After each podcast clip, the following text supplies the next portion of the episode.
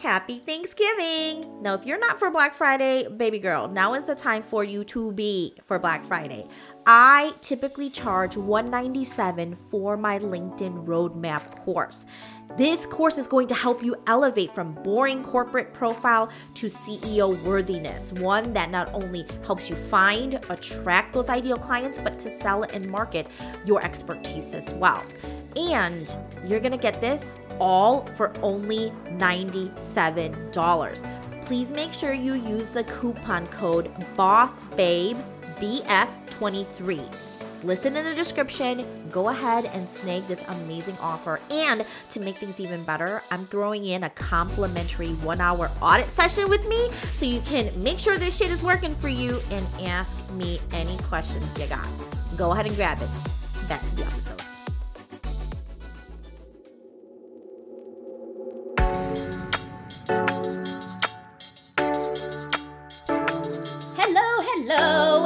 Welcome back to another episode of A Tall Glass of Sass. It's me, your girl, the CEO and business coach for you. Yes, you. Hey, babe. How are you today? Now, I have been in the thick of our CEO series. If you have yet to jump on the bandwagon and you're listening now and you're like, wait, what's going on? What? Wait for me. Yes, I am going through a 6-part plus intro series about just really debunking what CEO means for us as entrepreneurs and coaches. This series is meant to give you a different perspective of what I have experienced as I continue to step into my CEO beingness and also doingness. And so if you are along for the ride, let's keep on going because this is going to be one hell of a ride. Now, if you haven't listened yet to the intro episode, I want for you to go back. It is called Decoding CEO Beyond the Title to Elevate Your CEO Mindset, okay? So I want for you to listen to that because that episode, and let me just give you a 30-second breakdown, that introductory episode is really going to set the tone for why this is such an important message to put out there. And I know that you're my people because you're already listening to my podcast, number one. And number two, I think that the more we can truly challenge the status quo of what CEO means in a white, male-dominated industry, corporate America, right, and also entrepreneurship, then yeah, let's start to break down the bros club on what being a CEO means, especially as if you identify as women or if you identify as a woman of color or if you identify yourself as a part of the beautiful, vivacious LGBTQ IA plus community, right? Like this isn't just about being a CEO based off of what we've seen on Forbes magazine or I should say like the old antiquated ways, right? Like this is no longer just Henry Ford Club or the 1900s industrial period where people started really seeing the turn of corporate industrial corporations that are coming up and creating the hierarchy that we are so accustomed to today. So if you haven't listened to that, make sure you do. I think it's really going to help you to understand why we are having this series. Okay, so let's jump into today's episode. And today's episode, we are going to continue talking about the C in CEO. Now, it was so hard for me to narrow down because y'all know I love me some iterations, y'all. So, and it's a lot easier. I don't know why, but my brain works quickly and works well with the letter C. So if I had to hone into the last C of what CEO meant or means to me, I really want to narrow this down into 3. And I think it's important for us to think about these 3 collectively because a lot of the times they play off of one another, and there are times when we probably think of them in silos, okay? So the first one is community. The second one is character. And the third one is creativity. So let's jump in. And of course, you know, I'm going to sit here and tell you a story because that's who I am. When I think back to my beginning stages of starting my business, I kid you not, it was one of those things where I seriously was just having this conversation with someone yesterday. Well, actually, I was leading a panel discussion, and I had said one of the questions that the attendees had asked is like, what's something that you wish, if you could go back in time, you would wish you redid over again? And the community piece of it was definitely one of those components that I would have never have thought about if I didn't have the wisdom that I do today, being a 6-year entrepreneur. What do I mean by that? When I first started my business, seriously, I, number one, was like super egotistical and very like full of pride. I was like, fuck this. I am the best. I mean, let's be real. I'm still the best. But there's a component of self-awareness, okay? And there is some humble components here, okay? When I first started, I was this person, and let me know if you resonate with this. I was that person where I was like, everything I did in my corporate career, I excelled at. And fun fact, every single one of my jobs, the very first job I got out of college, all the way to the last job that I held in corporate before I went full-time in my business, was a newly created position, which meant that there was nobody before me. There was a lot of people after me, but every single job, I kid you not, was one that was new. It was new to the company. They've never done it before. They had a baseline of what the job description was, but they weren't 100% sure. And so it gave me a lot of wiggle room to create structure and to help define what this role was going to be for the company. And in hindsight, I realize that now, but then I didn't. And so I share that because all of my positions, again, I went in with almost like lack of structure, okay? And when you want to talk about thriving in an ambiguous role and team, I mean, that was me. I thrived in that.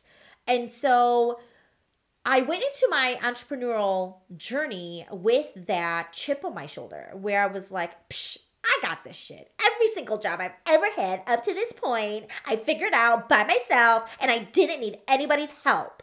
Yes. So why the hell would I need help to launch my business? I don't. I'm going to figure this shit by myself. I don't need nobody. I don't need anyone. I don't need a group. I have this. And seriously, that was my mindset. How many of you can resonate with this? Because if you are there, oh my Lord, let me just burst your bubble for you, babe. I am so sorry to be that one, but I'm going to fucking do it. You are going to find out very quickly, if you haven't yet already, that when you get into this online coaching space and entrepreneurial journey, it can be one that's very lonely. Not only are you going to start talking to yourself, which again, no harm, no foul. I like to talk to myself, okay? And it's so much more powerful when you have like character, which I'm going to get there, right? Individuals who are on a similar journey. It's like, you know, birds of the same feather flock together kind of thing. You're better with more than just one brain. You're better together. We're better united. And that also means that when you are starting this as a CEO, if you think about it, right? I mean, let's just break it down in corporate America. Doesn't it seem like the people who are the most fucking cliquey in corporate is executive leadership, right? it's almost like you have to be a part of the club in order to be privy to specific meetings and conversations, and you have to be a part of that level of leadership in corporate in order to be a part of the lunch and learn that they're having for executive leadership, or, you know, be privy to special guests who shows up to tour the building, or, you know, if the local news station decides that they want to come in and do a press release on something new that's happening.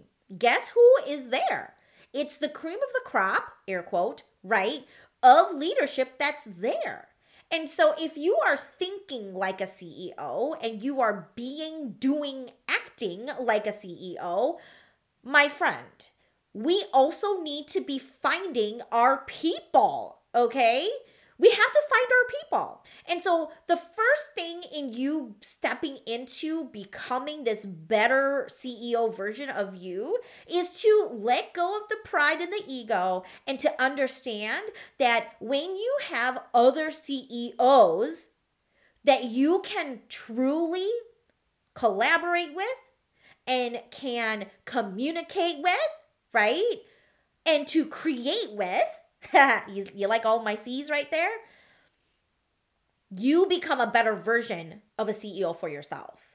And so there is, like, nobody is going to fucking give you a gold sticker for figuring this shit out by yourself. Because real talk, you're over here by yourself trying to figure this shit by yourself because you have way too much pride and too big of an ego to actually join a community of other CEOs that is going to give you momentum, accountability, motivation, inspiration. Like, why would you not want that? Okay, so that's the first thing. And let me just also share this, right? When you think about this, community can mean a lot of different things. And so I want to break this down. When we think about community, a lot of the times you just think like air quote networking, right? Like, oh, maybe I just need to, maybe Molly's talking about joining a networking group that I can just be a part of. Yes. And what other ways of community could look like for you, the other ways, other formats of community, this could look like a lot of different things. So for number one, if you are part of a group coaching program, whether it's my group program or somebody else's, being a part of a paid group program, okay, essentially means that people are vested in themselves, which means that they're paying a membership to be a part of this, and they're not just going to come in and waste your time. Okay. I mean, let's be real. How many times have we gone to some networking event where it didn't yield us any kind of tangible benefits, whether it's just like inspiration, whether it's like, oh yeah, that was a really good golden nugget, or whether it was like, yeah, I really loved the people that was there. They were totally my people and I want to continue getting to know them better, right? How many networking events have you gone to? You're like, holy shit, that was a waste of time. Okay. And so a community could be, sure, it could be a monthly networking group that may really be up your alley. Awesome. If it is, awesome. Community could be, again, a group program with you and other like character, thought-provoking individuals. Community could also mean a community that you are creating, right? So for example, are you creating a community, whether it's a Facebook group in your community that you're the leader, or maybe let's say that you are generating a really strong community on LinkedIn. That could also be a sense of community. So I want for you to think about community in another way outside of just networking. Got it? Got it. Moving right on. Next part of C, right, is like character. So character, all right? So let me just, I've been kind of like spitting on about that already right now. So let me just give you a little bit more of like how I got here, okay? I started having a conversation with a good friend, colleague of mine, who is also a coach, and I was like using the word like-mindedness, and I realized that shit, I do not like that term. It's not that I hate it, but I feel like when you are with people who just think exactly like you, it doesn't always foster the most personal and professional growth. It's when you are with other thought-provoking individuals, right, that uphold the same characteristics that you value and uphold, then you're onto something, okay? Because honestly, like, I think it's important that we learn how to navigate through differences that other people bring to the table. And that includes sometimes polarizing different thoughts. You know, there are times where I really do think that there are some things where we can have different opinions and thoughts about something. So it's not always going to be like-minded, right? And we can still be tactful. We can still be compassionate. We can still be kind, okay? And so I would much rather be a part of a community of like-character CEOs who can help me to challenge the way I see things, because you know, again, falling back to corporate here, there are some times where, I don't know about y'all, but a lot of my corporate career, I was just like, dude, the CEO of this company literally has no clear line of sight to what is happening. They think they do because people are lying to them, like their direct reports are giving them only the sugar-coated version of what's happening. And if the CEO would just talk to the little people, right, like us, they could see that his or her idea, while it's beautiful and it's so grand, is really hard to execute. And here is why. They have no clear line of sight. So it's the same thing. When you are stepping into your CEO-ness, how are you ensuring that people are poking holes in how you are thinking so that you can really have a full picture of what you want to do, be, and have in your business? And so when you have like-minded people, then, you know, they may just always say, oh yeah, it's super great, that's fantastic. But if you surround yourself with like-character people, they may not always say and agree with what you're saying. However, if they uphold the same characteristics of high character values and belief systems like you, then they'll say, hey, you know, I can appreciate where you're coming from that perspective regarding, I don't know, sales mindset or whatever, right? And have you thought about this? You know, because I'll be honest, like I don't preach this, or my methods don't include that component, and here's why.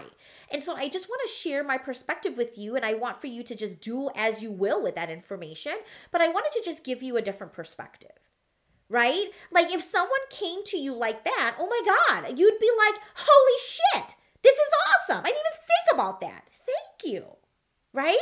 And so it's not always about looking for like-mindedness. It's about looking for the like characteristics, the character component of other people. So when you're a CEO, if you are truly able to identify what your characteristics are as a person, of your belief systems, your values, right? What do you hold nearest and dearest to you insofar as, like, you know, integrity, or, you know, transparency, whatever those values are in your business, and what those values are woven into your brand, that right there is what I believe is going to help you to step into that CEO part of you that much more empowered.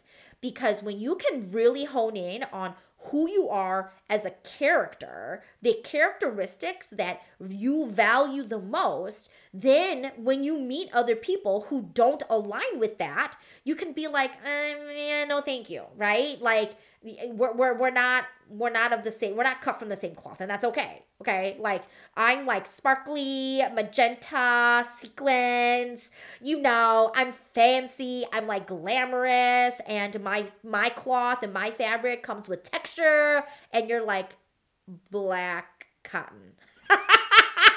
You're not my cotton, you're not my fabric, you're not my cloth. So you get my gist, all right?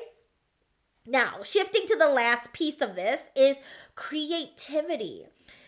This is just one of those things where many of us have found and stumbled across entrepreneurship because this was a form, and continues to be a form, of creative expressibility. as an outlet for who we are. And oh my Lord, I know I said we're going to stick to the 3 C's here, but I'm going to throw something else in here just on the whim. I'm going to throw in there censorship. And I think censorship is really important too, but I'm not going to digress here a little bit. I'm not going to do that. So reel it back, Molly. So let's talk about creativity, right? And let's talk about why this is essential as being a CEO.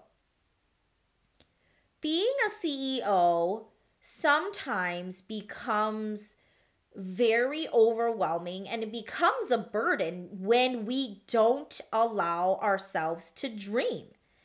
One of the things that my own business coach continues to remind me to do is to dream. And she'll even say, like, you should have a CEO day today. You should have a day to just simply dream, to simply create, to simply have imagination time.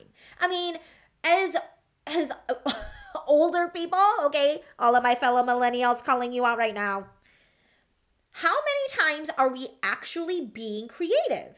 We don't use our imagination for good. We use our imagination to self-sabotage. We use our imagination to create doubts and worries and hesitations and, you know, perceived fear. That's what we use imagination on nowadays. Okay, but if you were to ask my 8-year-old daughter and you told her to go imagine, to go and play, pretend, or to go use her imagination, guess what? She's going to go ahead and do that. She's going to skip off with a smile on her face. She sees this as playtime, and she would, of course, love to go and play, right? So when you are being a CEO, where in your calendar are you creating protected time to play, to create, to pretend, to dream, to imagine what is possible for you? And this isn't how do we get there. So this is not like, okay, well, now I got to do a business plan and blah, blah, blah, blah. No, we're talking about just creativity, which means that you don't got to worry about the how right now. Being a CEO requires that you are constantly thinking about what you want to be, do, and have. And that isn't just from a professional perspective. This is from a personal perspective as well. So, you know, again, when I think about my story, to be honest, that was really at the root of all of this, of my journey. I was craving more. I wanted more. My career wasn't necessarily broken. It was at a point where it was like, oh my God, I just want to create. I want to be able to, you know, share my thoughts and my tips and tricks and all the golden nuggets and just share my story point blank with people. And this ties into the censorship piece of this. And, you know, one of the hardest things for me when push came to shove, and that was when I realized that I really had to step into walking away from my corporate job to be a full-time CEO, was when I felt even more censored than ever before. And I'll give you an example. So when I was right at that brink of, okay, do I decide to go full-time in my coaching business? Do I do something else? You know, of course, fear came in. And even though I was side hustling for a couple of years, and my business was doing fine, it was more like, passive. I wouldn't say passive is not the right word, but like supplementary income, right? It was like, oh, great, I made more money. I can go buy a pair of red bottoms, you know? I can go on vacation. I remember one time actually using the revenue that I had in my coaching business, because I was still working full time and I was side hustling, and I made enough to cash out a last minute cruise, that vacation, flights plus cruise, for me, my husband, and my 3 kiddos. And I was like, this is great. Like, God, yeah, this is awesome. Okay, cool. Okay, so we're talking a few $1,000s that month, okay? And that's when I knew that I could do it. I was like, okay, I'm doing this. And then fear set in. And then I thought to myself, like, okay, well, it's probably not, air quote, responsible for me to do something like crazy and just go off the whim and do my business full time. And so I decided to entertain a very part-time, it was almost like a consulting role where I called the shots. I could decide how many hours I wanted to work and what projects I wanted to work on and all of that stuff. And so I decided to entertain that. And I, during the onboarding process, I realized that my brand as a coach that I had built so hard and I worked so diligently on my LinkedIn profile was probably going to be put under a microscope and probably going to be scrutinized a little bit, okay? And the reason why is because you guys know me. I love a good fuck moment. I love a good oh shit moment. I cuss, all right? I do. And that's just who I am. I'm sorry to say it. I'm going to say the F word every once in a while, okay? And so I knew that in my posts and on my LinkedIn lives and, you know, my all of it, my new employer, and also, again, remember, this was a consulting role. So that meant that my employer was sending me to their clients, all right, to do work. And I knew that I was like, oh shit, this may cause some friction because it isn't going to necessarily align with how my employer wants to be seen as me representing them. And so this came a moment where I really felt censored. I felt like this moment of, okay, what do I do? What do I say? How do I mitigate this? Knowing that, look, I'm not giving up my coaching voice, my authority, my brand on LinkedIn, because that's who I am. Like, I am the CEO of my company, and I'm not gonna shove it down or shut it down anybody's throat. I'm sure as hell not gonna be told to shut up. That's like the farthest thing you should ever say to me, okay, ever. And so I sat down with the marketing director and I was like, look, this literally was on my first day on orientation. And I told her, I was like, look, I just want to be really honest with you. I run my business off of LinkedIn. My lead generation and marketing and sales strategy is on LinkedIn, and I am not going to jeopardize that. And so I just want to be very honest with you. What is your policy when it comes to social media marketing? Is that going to be an issue at all? Like, here, take a peek at some of my content. I pulled one of the more, you know, spicy, more vulgar posts. And I'm like, this is me. And if this is going to be something that's really going to be an issue, then you got to let me know now. Because I would rather not continue on with this onboarding process if I can't continue to be who I am. So she just continued. She was like, well, you know, thank you for letting me know. And yeah, I do see that this may cause a little bit of an issue. So let me just go and have a conversation with my leader, blah, blah, blah, blah, blah. And then, you know, the next day she comes over. She's like, look, okay, look, here's the deal. We get it. And actually LinkedIn is that LinkedIn profile is your profile. And so we can't make you do or not do anything, but how we need to maneuver this is we would just recommend that you do not include this company as part of your experience section, and we will not include your LinkedIn URL under your signature, because usually what they did was like, in all of the, like, you know, when you reply, you know, those auto emails with your signature, they included your LinkedIn URL. They're like, we'll just delete that. And, you know, if people stumble across it, if they do, but we're not going to like put it out there for people. And so that was how we did it. And I was like, thank God, because if they would have told me that I had to be censored in what I wanted to say, how I wanted to say it, I would have literally been like, thank you, but no thanks, but no thanks. Like, this isn't going to work for me. And so I share this because as the CEO, you are going to Number one, be faced with either self-censoring, because let's be real, you may be afraid of judgment. You may be dealing significantly with people-pleasing or imposter syndrome. You gotta shake that shit, okay?